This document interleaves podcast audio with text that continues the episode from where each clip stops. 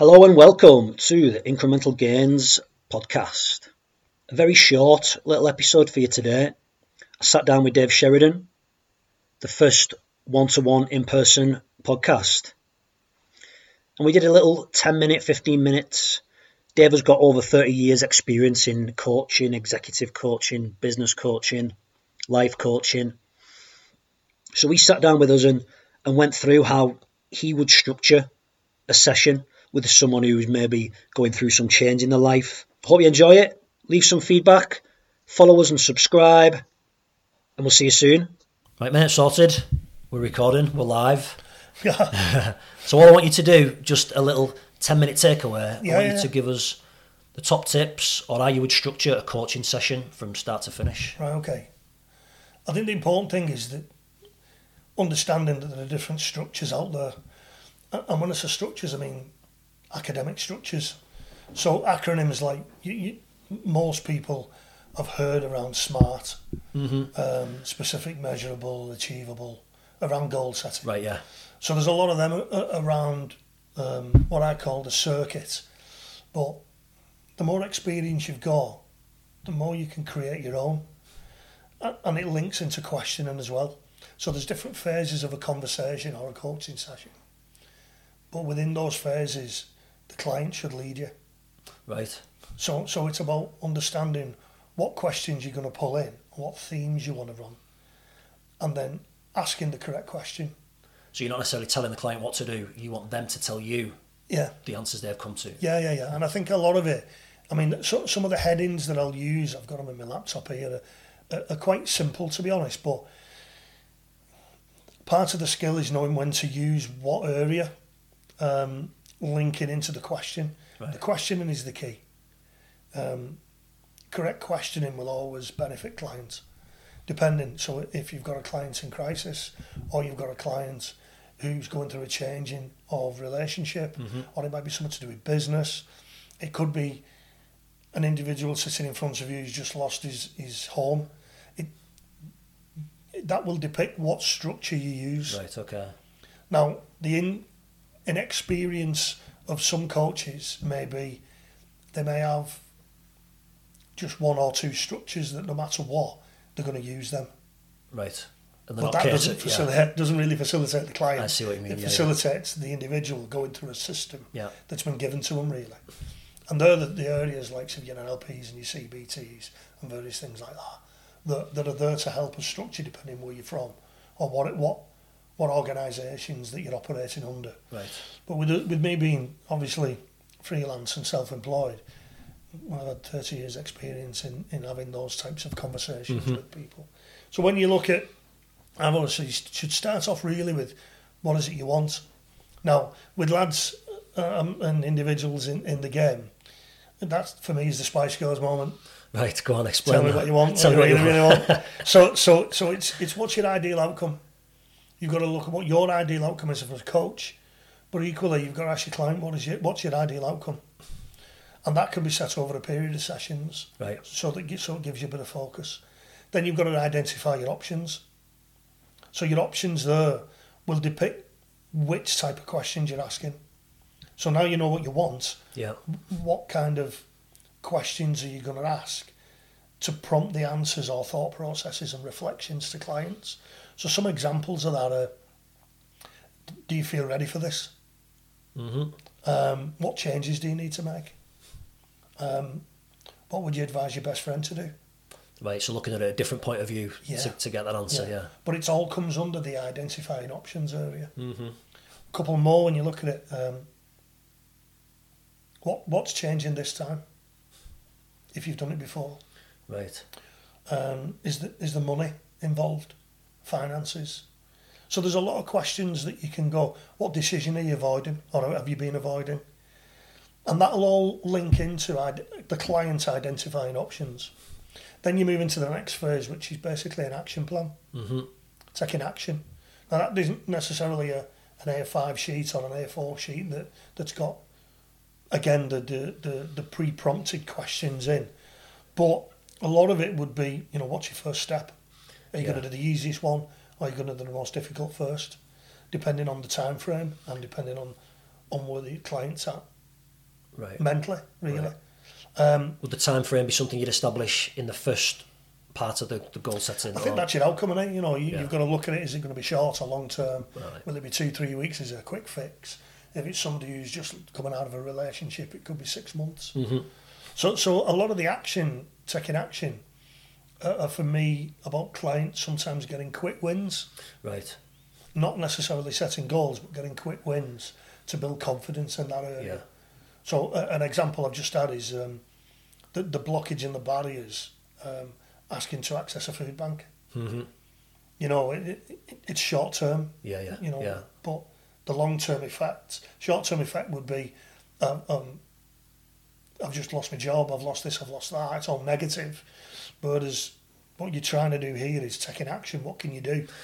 That doesn't change anything. The fact that you've lost your job or you've got no food in your cupboards. Mhm. Your action is, where do I go? Who can I speak to in order to access support? Yeah. So it's important that those types of questions are asked. And there's no difference in a business setting. Somebody wants to set an IT, another IT plan up. Mhm. It- It's change. Right, So, so, yeah. so the systems are, the action bit is important. What the actions are you going to take first? Yeah. And then put a time frame on it. Is it a week? Would it be a month? What, what three actions are you going to do this month? What three actions are you going to do in a week? Would it be, what two actions are you going to do today to effect change? And it could be the smallest thing, like you said. It doesn't have to be a massive. Very much so. Yeah. And then there's an element there that I've got at the end where, where I always look at commitment. Commitment from from the coach as regards being there, and commitment from the individuals actually doing something. Now you've Right. chosen your actions. So that's not the expectations. That's what what you actually Yeah, yeah, yeah. what you're committing to do. So it's like um, in in that case I've just explained. Um, I, I need to make contact with the food bank, speak to the manager, explain my situation, and then arrange a time. right. Okay. Okay. Now, now that was a daily thing. Yeah. So that client said, right, I need to do that today Right. because it was urgent. Um, he did, and he was receiving support within two days of having that conversation with me. Brilliant. So we'd had all the barriers, he'd had the embarrassments, the self-talk. Mhm. He was really confused when I first met him around his personal situation.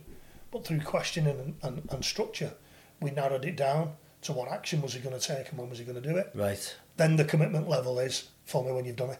Yeah. Accountability. Yeah. so, yeah. so I'm going to do that today, Dave. Okay, phone me when you've done it. Send me a WhatsApp. Send me a text. yeah. That for me is the commitment bit. The, Mm-hmm. the, the danger with that is if you don't have that in, you set all the plans up, but then, well, I got up tomorrow morning and my cat's teeth fell Yeah, out and the excuses all come out then, yeah, yeah, yeah. yeah. So, so I think there's a, there's a check there. How do you normally sabotage yourself? Is what I always ask. Right.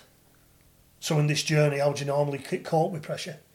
Um, and again, you don't know what the answer is going to be, Yeah. but you need to have. Well, that might be the first time someone's looked at themselves in that way and, Very much so. and looked at the behaviours in it. Tell me how you feel once you've completed a positive action. Yeah. What does it do for you? That could be anything, from putting Ben out to anything, hmm but then relate it back into the issue that we're talking about. Yeah. Yeah. Um, how are you going to reward yourself?